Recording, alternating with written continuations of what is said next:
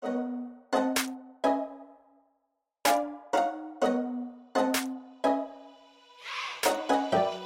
さん、こんにちは。パロアルトインサイト CEO の石積智恵です。CTO の長谷川隆久です。インテグラルの山崎です。いつもレベル5 by パロアルトインサイトをお聞きくださりありがとうございます。今回はリスナーさんからの質問にお答えしたいと思います。ラジオネーム、菅野さん。脱テレワークの話、アメリカではこんな動きになっているのかと面白く聞かせてもらいました。私は24歳で現在、一般的に社用産業とみなされている業界で働いています。この業界の未来に対する不安感が強まっているのですが、業務自体は好きなため、キャリアの進路について迷いがあります。キャリアパスについて皆様の意見をいただければ幸いです。社用と言われる業界に身を置きながらも DX 人材としてスキルや知識を深めることはキャリア形成の観点から有利と言えるのでしょうか？それとも早期に他の成長産業への転職を考慮すべきだと思いますか？よろしくお願いします。ということで、菅野さん、すごいいい質問どうもありがとうございます。どうでしょうか？社用産業ってどういう業界なんですかね？なんか感じることありましたか？長谷川さんどうでしょう？今、社用産業と称される15の業界という記事を見ているんですけれども、トップ15が印刷、出版、テレビ、広告、音楽、百貨店、アパレル、銀行、保険、金融、電気がトップ10ですね。であるので、私はここで、あの、この菅野さんというのはどの業界かというのを当たりをつけて、ズバリうん、広告業界かなっていうふうに。広告、社用か。まあちょっとね、生成 AI で広告作れちゃう時代だからね。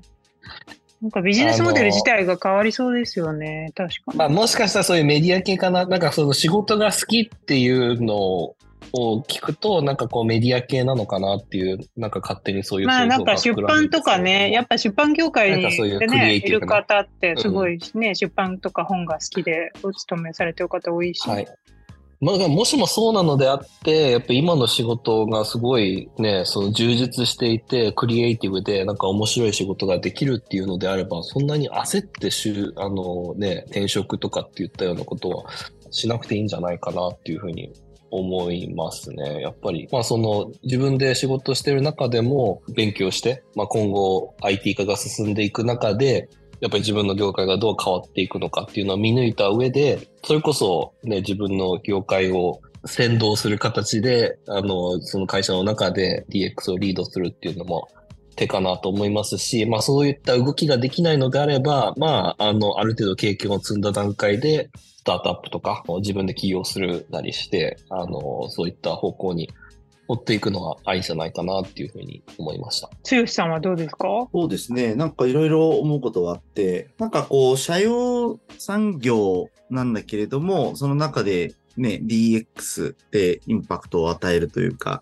デジタルで社用産業をトランスフォームするみたいなことをやってる方たちもいるじゃないですか、結構。うんなので、そういう意味で産業が社用だからといってなんかこう DX がダメっていうよりは逆にもしかしたらフィットするとかいうところもあるかもねっていうのは一個ちょっとパッと思ったことですね。なんか結構トラディショナルなビジネスをね、まさにデジタルでトランスフォームさせるっていうのってすごいテーマじゃないですか。だから例えば、ネットフリックスとか、まあそうじゃないですか、まさに。元々の DVD をこう家に届けるみたいな、なんかそういうふうなビジネスだったわけで、そういうのがね、変わっていったわけだから、まあ、そういう意味ではそういうの面白いっていうのもあるかもしれないなっていうのが一つと、あとちょっと思ったのが、なんか今のお仕事が好きだったりして、結構その自分のこう快適にいて、かつスキルアップとか経験を積めるとかっていうふうに思うんだったら、逆になんかこう、すごい今伸びてる産業でバタバタバタバタしてるところよりも自分磨きとかにはなんか意外と良かったりするとかもあるかもなとかいうのをちょっと個人のところとしては思ったりはしましたね。だから、長谷川さん言ったみたいに、そういう環境で、まあ、例えば、こう、社内でいろいろこう、あの、経験を積んだり、スキルアップをしたり、まあ、もしくはそのね、アビタス、イデさんみたいにこう、ね、NBA 行くとかするとかね、なんかそういうふうなことで力をつけて、なんか外に出ていくっていうのもありかなという気はちょっとしましたけど。うん、確かに。そうですね。まあ好きだ、好きなことがあるならわざわざ変えなくてもという、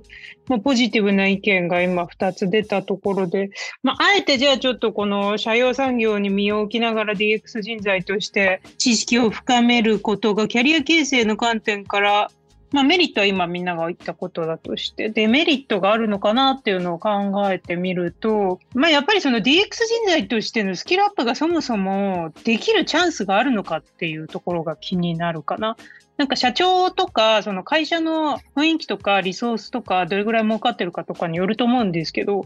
やっぱり採用産業で、その DX 投資とか AI 投資とかにまで回らないよみたいな環境で、誰もその経営陣含め DX の重要性とかまで、私も結構あの、いろんな会社の経営者の方とお話しする中で、まあ、社用っていうわけじゃなくても、やっぱり業績が悪化していると、そのまあ、赤字をどうやって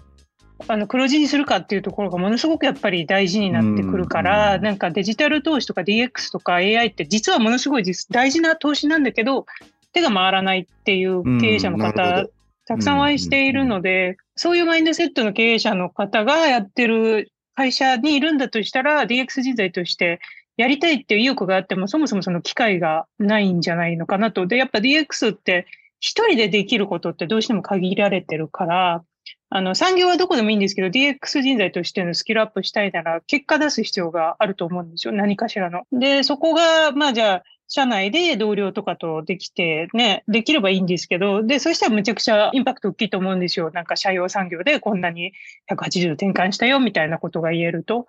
なんですけど、会社の経営方針とか置かれてる状況でどこまでできるのかなっていうのが、まあわからないっていうのが、ちょっとまあ、まあデメリットってわけじゃないけど気になるかなっていうのが一つと、あとはやっぱりそこにつながるんですけど、まあ DX 人材としてスキルアップっていう時に、その、横のつながりとかネットワークってすごい大事だと思うから、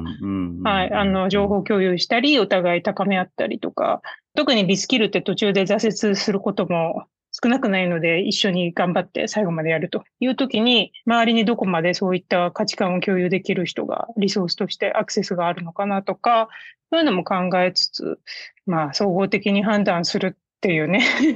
ところにはなるんだろうなとは思うんですけど、でもなんか、社用産業の経験っていうのは、ある意味、今、すごいレアだと思うんですよ。あれ、その採用産業だけの経験にかけることの DX のスキルとかっていう掛け算ができたら、すごいそれは市場価値が高いし、レアな人材になれると思うから、例えば社用産業の中でも横移動をしてみるとか、類似業界にちょっと移動するとか、または社用産業の中でもより DX っぽい職種に移動してみるとか、なんかこう段階的にやってみるっていうのもいいんじゃないのかなと思いました。うん、ぜひ、うん、はい。ね、良いキャリアパスを見つけて、どんなことになったのか教えてください。ありがとうございます。それでは本日もどうぞよろしくお願いいたします。この放送は国際資格の専門校アビタスのスポンサーでお送りいたします。アビタスはアメリカの公認会計士資格 USCPA やアメリカの MBA 学位などの取得をサポートしています。創業26年 USCPA 合格者は累計5000名に達しました。世界に通用する資格や学位を通じてなりたい自分への一歩を踏み出してはいかがでしょうかあなたのキャリアに新しい視点を国際資格の専門校アビタス。今週のホットニュース。今、注目すべきニュースをピックアップして議論を深めていきたいと思います。えー、今日はこちらのニュース。ワークライフバランスの新たな形、レイジーガールジョブとは何か。はい。レイジーガールジョブってまたね、これアメリカで今また新しい言葉が流行ってるんですよ。この番組でも過去に何回か、あの、クワイエットクイッティングとあの、静かなる退職っていう話をしたと思うんですけど、まあ、アメリカのいわゆる Z 世代、GNG の間で、まあ、静かな退職。実際に退職をするわけじゃないけど、まあ、もうほぼ退職してる人のようなマインドセットで、あの、仕事をするという現象が起きてるっていう話をしてたと思うんですけど、それが最近はですね、これ NIU のビジネススクールのプロフェッサーが、教授が名付けた言葉なんですけど、若い GNG の人たちの間で、レイジーガールジョブということで、まあ、怠け者の女の子の仕事。で別にガールってついてるけど、別に女の人だけの話じゃなくて、まあ、怠け者の仕事という新しい現象が起きているということで、ウォールストリートジャーナルで記事になっていたので、取り上げたいと思います。で、レイジーガールジョブなんですけど、これ何かと言いますと、えー、自宅で仕事ができる。まさしく前回話したリモートですね。リモートがマストで、物分かりのいい上司がいて、まあ、9時5時の仕事。で、年収が6万ドルから8万ドルぐらいの仕事を指すと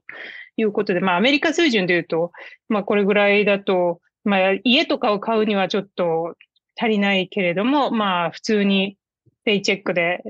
あの、レントしていく分には、一人身で問題ないのかなというような収入で。まあ、若者が基本的な生活の快適さを手に入れるために十分な収入であり、残業を強いられるほどではないという、こういったことを求めているジェン Z が増えていて、もう一つのポイントが、TikTok とかで、このレイジーガール、このレイジーさを逆にブランディングしてくる、しているインフルエンサーが増えていると。いうことで、なんかまた新しい価値観が生まれてきているんだなっていうのをすごく感じる記事だったんですけど、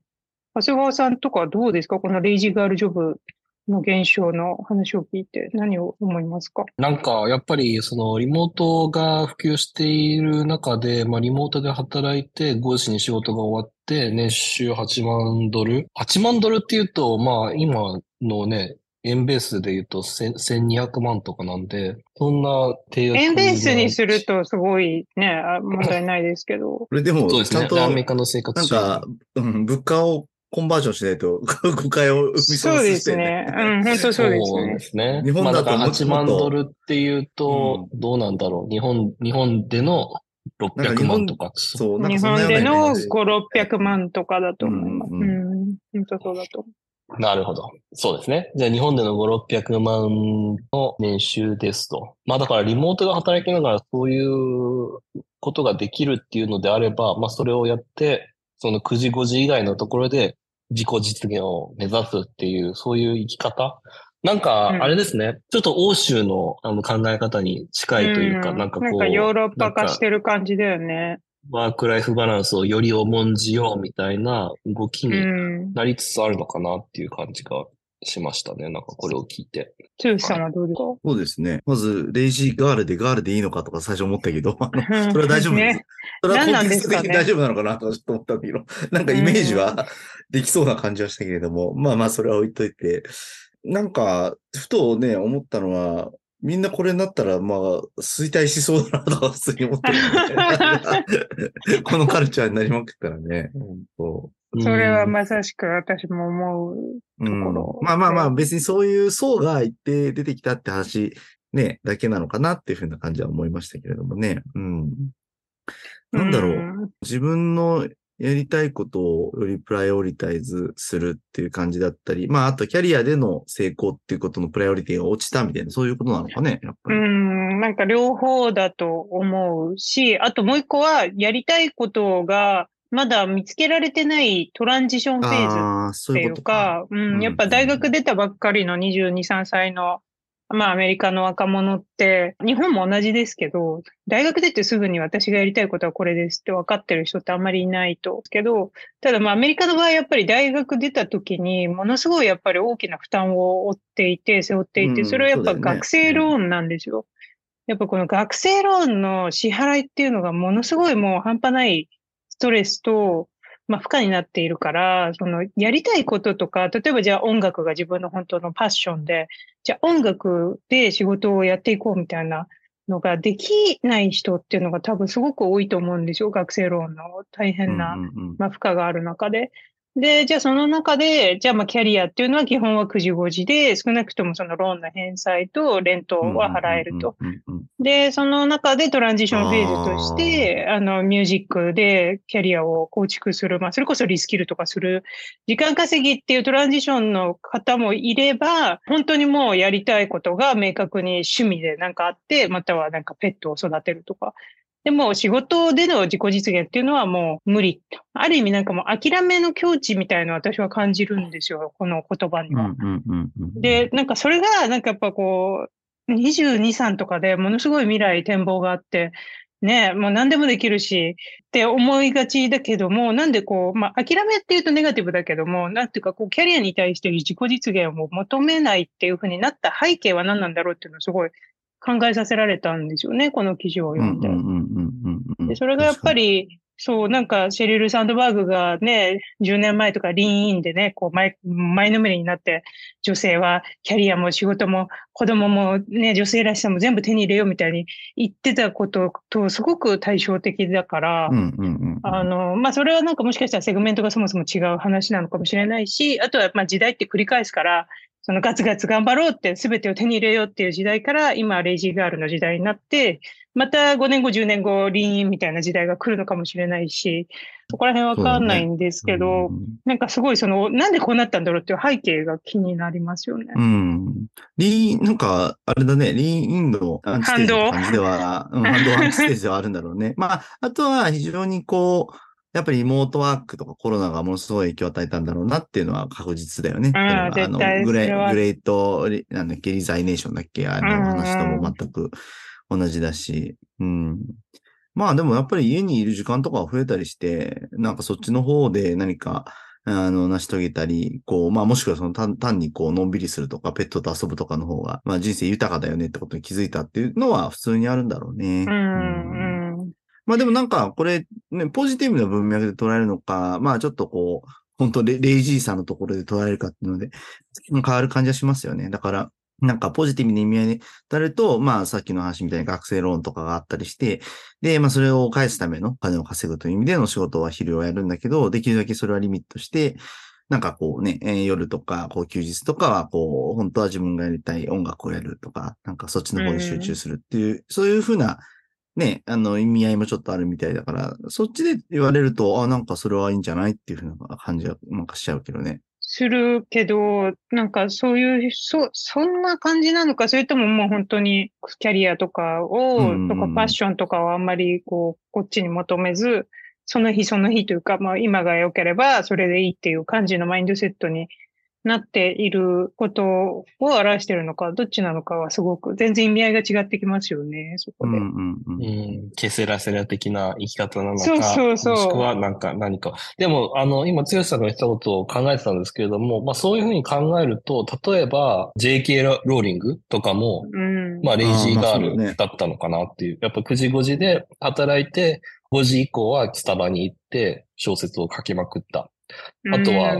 アインシュタインとかもそうですよね。アインシュタインは、あの、普通にその、本職の研究者というよりは、9時5時は特許庁で、普通に役人というか、公務員みたいな仕事をしながら、夜な夜な科学をやっていたっていうので、うんうん、まあ、そう、そう、彼らも、レイジー、レイジーガール といえば、その、それでもね、日中の仕事には、ないよね。イメージを求め求めない。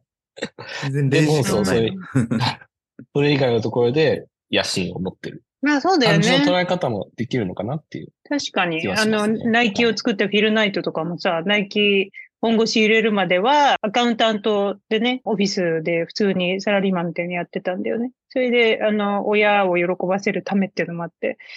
そういう、まあ、レイジーボーイジョブとは思わないけれども、でも、まあ、9時5時のオフィスワークですよ。安定した。そこでやりながら、あの、夜とか週末に靴を売るっていう仕事でナイキを作っていったっていう感じだから。それだからトランジションフェーズだったら、まあ、全然、あなんかアメリカの資本主義って合ってるなっていう感じだけど、冒頭に長谷川さんが言ったみたいに、本当欧州化ってるというか、そのやっぱもう、あの、安定しているものが大前提で、労働者の権利も守られていて、で、長期の夏季休暇とかも取れて、で、で、自分のワークライフバランスを何より大事にして、社会保障もある程度国としてあるみたいな感じでレイジーガール化してるんだとしたら、アメリカってそうじゃないから、やっぱり結果出さないと評価されないし、それこそ AI でどんどん代替される時代に今後なるから、で、実際 GAFAM でも、この、いわゆるレイジーガールジョブのポジションみたいな仕事ってどんどん首切られてるわけじゃないですか。だから、そこら辺が、その、マインドセットみたいのが欧州化していても、社会の仕組み自体がアメリカは資本主義だから、うん、そんな社会保障もあるわけじゃないし、労働者の権利も、ね、ヨーロッパとか日本みたいに守られるわけではないから、首にいつだってなるわけですから、そこでね、もうあなた明日から来ないでいいよって言われた時に、手にそのなんかスキルがない。そうなった時どうするんだろうってレイジーガールで、まあそれで TikTok とかですごいインフルエンサーになってて、広告収入とか自分のブランドありますとかだったら全然ありだと思うんですけど、なんかその日その日のレイジーガールで、で AI でも明日からチャプター GPT でできるんでいいですって言われた時に、まあアメリカだと社会保障とかがヨーロッパとか日本ほどはないから、そんな簡単に次の仕事見つかるのかなっていうところは少し気になりますね。確かに。なんか、なるほどと思ったね、今。確かに、レイジーガールじゃなくて、単なるプアガールとかになっちゃう可能性があるとだね。本当に、本当にそう思うんですよ。うん結構深刻な問題じゃないかなって思うんですよね。で、やっぱりこれって本当、このレイジーガールたちがどうっていうよりも、やっぱこの仕組み自体をじゃあどうしていくかっていう話だと思うから、こういう人たちってガールだけじゃなくてボーイとかも本当いろいろいるはずで、じゃあそういう人たちがどんどん GAFA、M だけじゃなくていろんな会社でどんどん首切られるようになっていったときに、この人たちが社会でじゃあ次にどういう仕事を見つけるんだっていう、まあリスキルを支援するのか、何かしらでもやっぱりこのレイジーだと、そのいわゆる怠け者っていう姿勢だと、どこまでね、その次の仕事とか見つけられるのかなとか、なんかやっぱこのマインドセットの問題なのかなっていうところですごい気になります。私は。この怠け者がブランド化しているっていうのがすごい。まあでもだからクオリティが下がるのは良くないですよね。やっぱりそのレイジ、レイジー9時、所詮9時5時だからこう手を抜いてもいいみたいな。だからもう清掃とか、あの、それこそ小売りの小売りで働いてる人とか、あとはまあそれこそうんこの記事に出てくるサポートスタッフみたいなのも、うんなんかみんな一律でクオリティが低下し始めると、ちょっとやっぱりその社会的にも良くないですよね。ねなんかその、この言葉のあやというか、まあ、9時5時なんだけれども一生懸命やろうよみたいな。そうそう、もう少し9時5時は何も問題ないじゃん。別になんか残業とかさ、サービス残業とかするべきだとは思わないし、ワークライフバランス大事だし、でもなんかやっぱりさ、お金もらって仕事してる以上、真剣にこう、もっとアボーブビヨンドって英語で言い方ありますけど、やっぱ求められてる以上の何かをこう、成果として出そうっていうこの意欲みたいな向上心とか、うんそういうのが、まあ、仕事に向けられないっていうのが、そうそうう。だから最初、剛さんが言った、じゃあこういう人が本当に社会にたくさん増えたら、もう本当ちょっと喫茶店に行くという体験自体の質も下がるわけですよね。だから、とかね、小売りで買い物するっていう中でもサービスの質が低下するとか、どんどんそういう風になってくると困るなっていうのは思いますね。うん。でもなんかね、そこにさっき石見さんが言ってたね、その AI とか、もしくはロボットとかなんかそういうのを組み合わさると、本当ちょっとこ怖いなっていうところあるかもしれないですね。うん。なんかそういうところ、サービスクオリティが下がってくだけど、そこをなんか別、なんか AI とかロボットとか、そういう、あの人間以外のものが埋め埋めちゃったりしたら、本当になんか、本当にそうですよね。ねえ、働く人としての、ちょっと、プアになってしまう可能性があるよね。うんうん。なんかでもあれですね、日本でも Z 世代、出社は嫌、雑務は手を抜く、嫌な仕事は断る、新人に翻弄される。10年目世代の叫びっていう、あの、興味深い記事がビジネスインサイダーで出てたんですけど、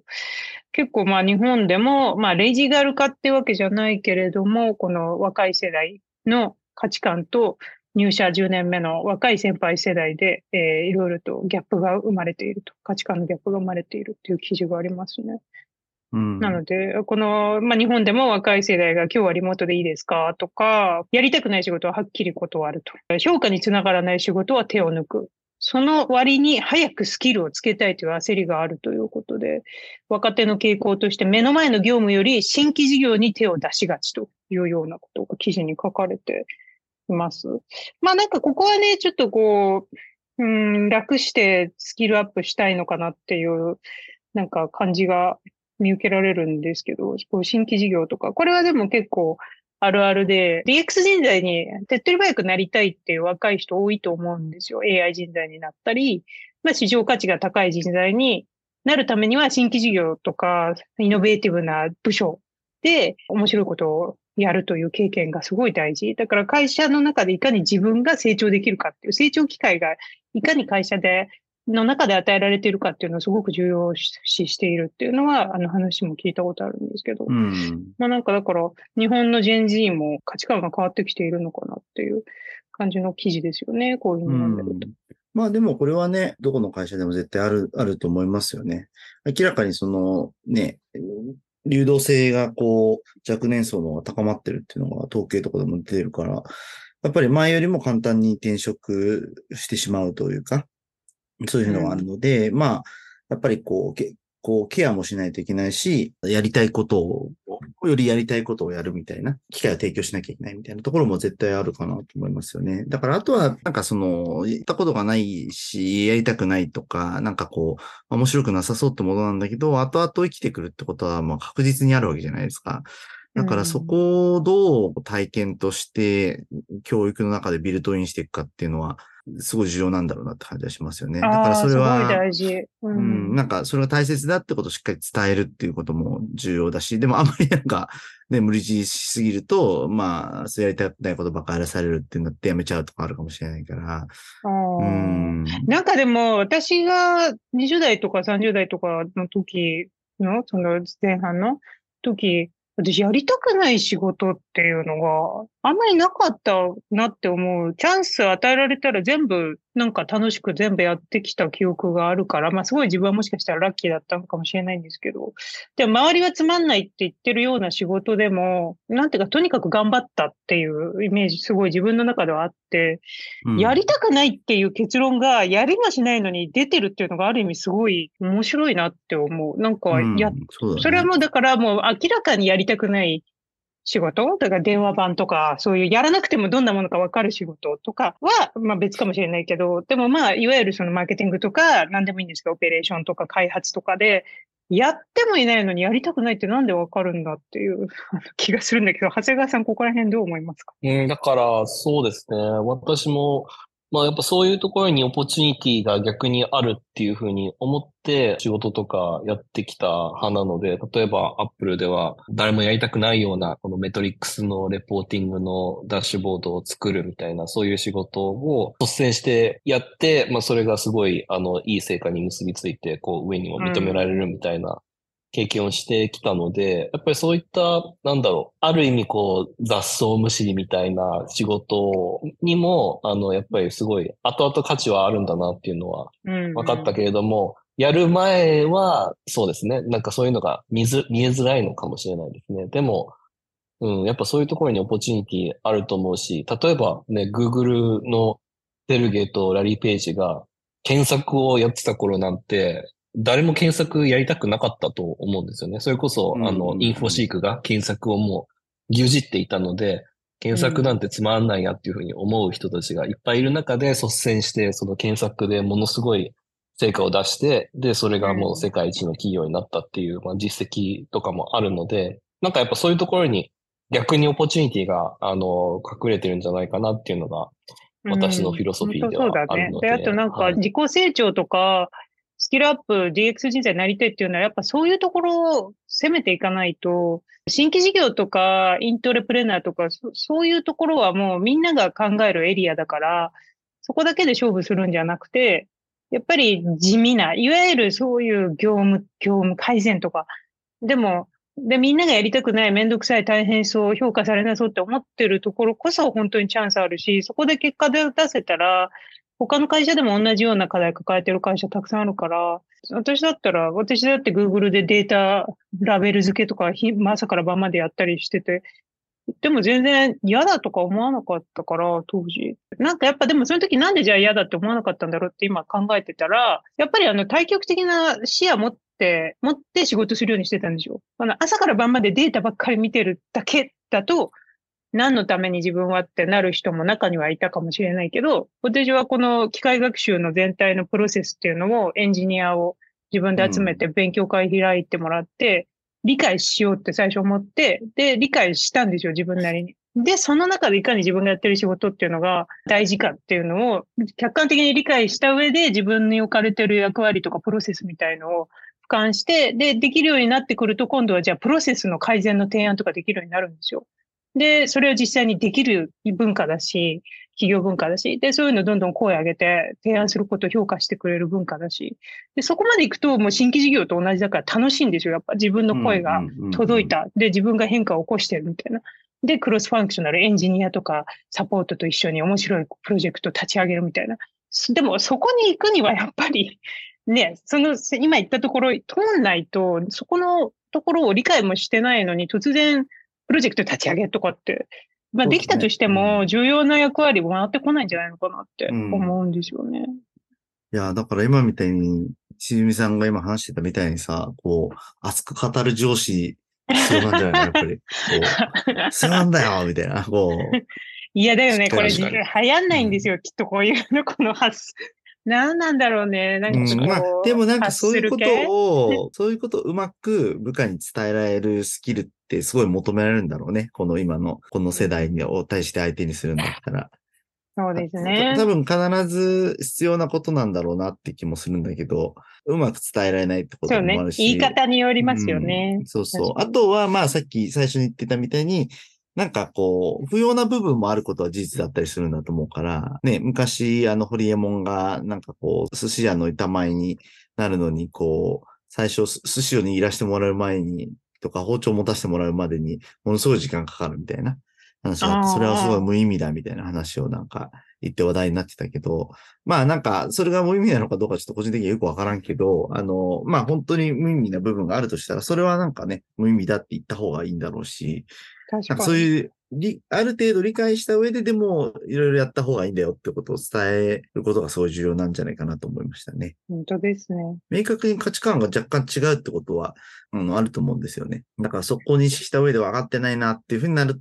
なって上司の方が接しちゃうと良くないっていうのは思いますね。うん。ああ、そうですね。それは本当。なんかでも最近の上司の世代も別にそんな夜まで働きマンみたいにガツガツ仕事してみたいな感じじゃない気がするから、やっぱり、うんうんまあ世代によるのかもしれないけど、やっぱりワークライフバランスとかワークライフインテグレーションの重要性って世代を超えてみんながもう感じてることだし、うん。やっぱり仕事以外でも自分の場所を持つ重要性とかもね、みんなが分かってることだから、なんか本当、うまくいくといいなと思います。あとはやっぱり、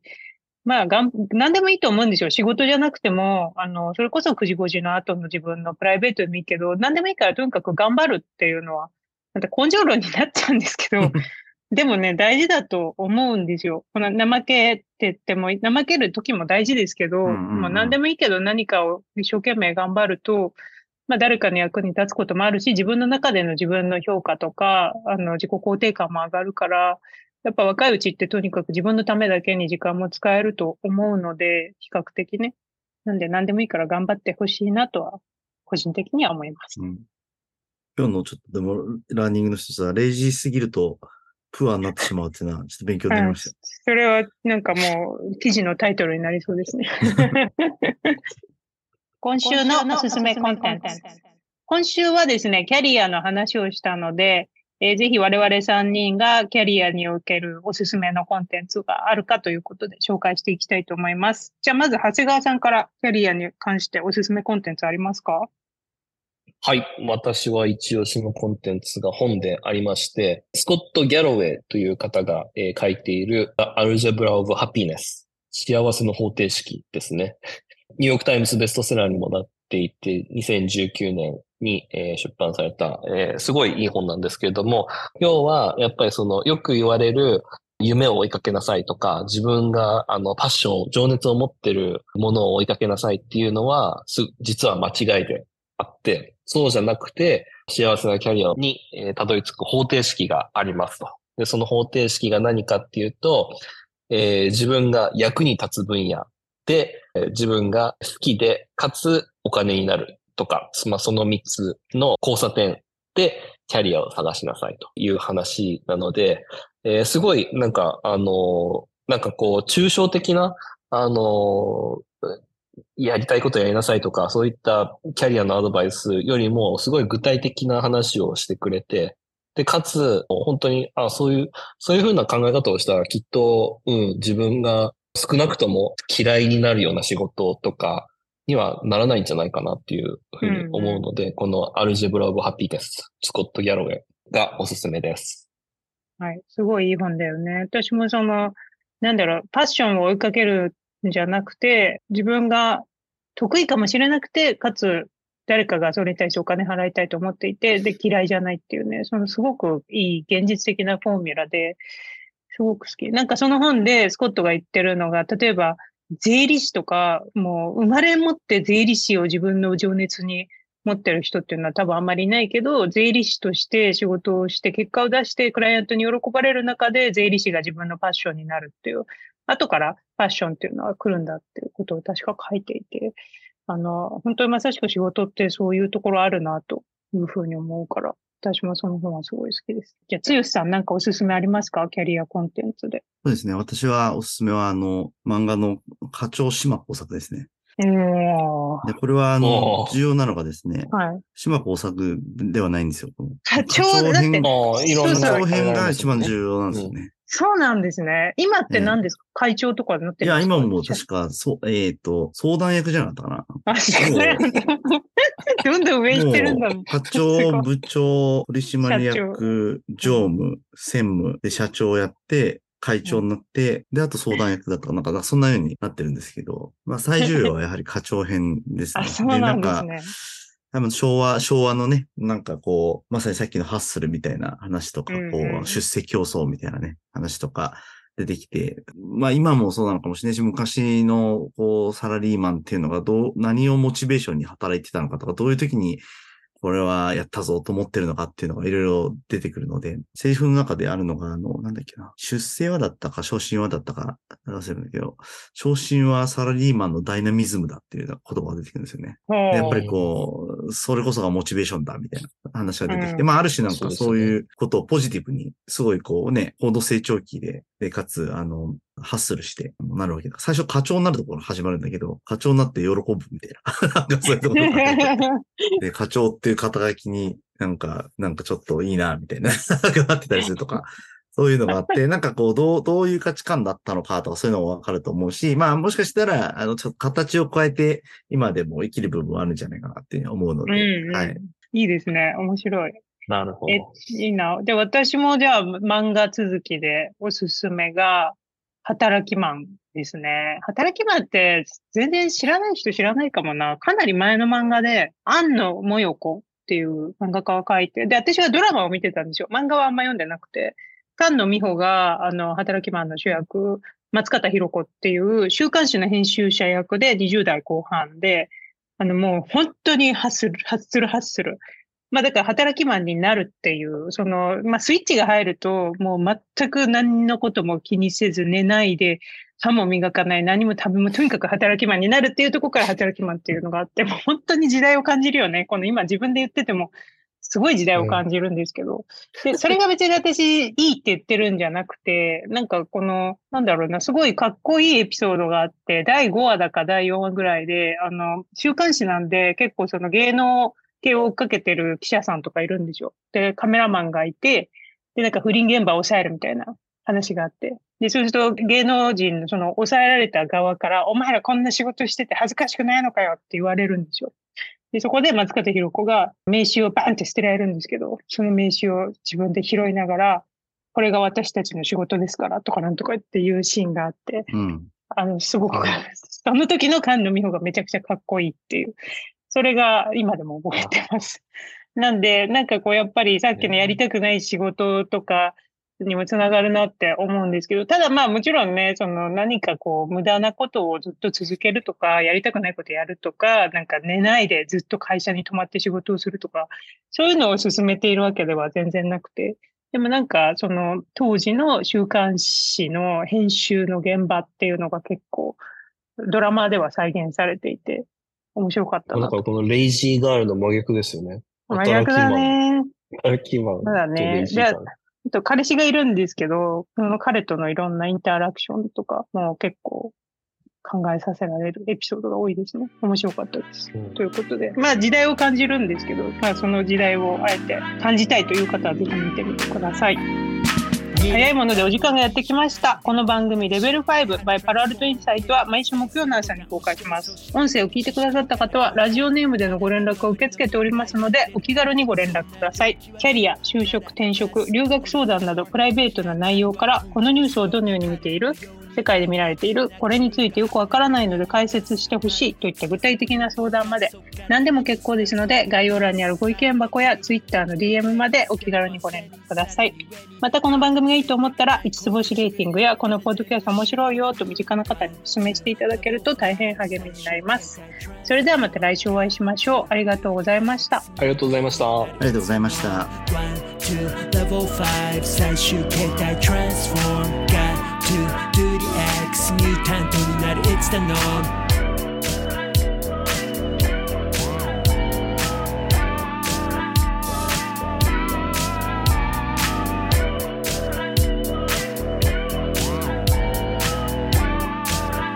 hey yeah。笑とか書いてて終わるそんだけじゃ得られん本当の W から Do what you need to do どっかで上げてく My value この先行ったら絶対ある壁それ越えていく天気は晴れ。どうもみたいに開いた口みんな驚きこれ前開いた口今出たアイディアすぐ検証実現フェーズへすぐモーションキラーメンタル持ってりゃいらない事例に前例は全部が無用。One, two, level 5最終形態 transform Got to do the X ミュータントになる It's the norm One, two, level 5最終形態 transform Got Max Newton, that it's the norm.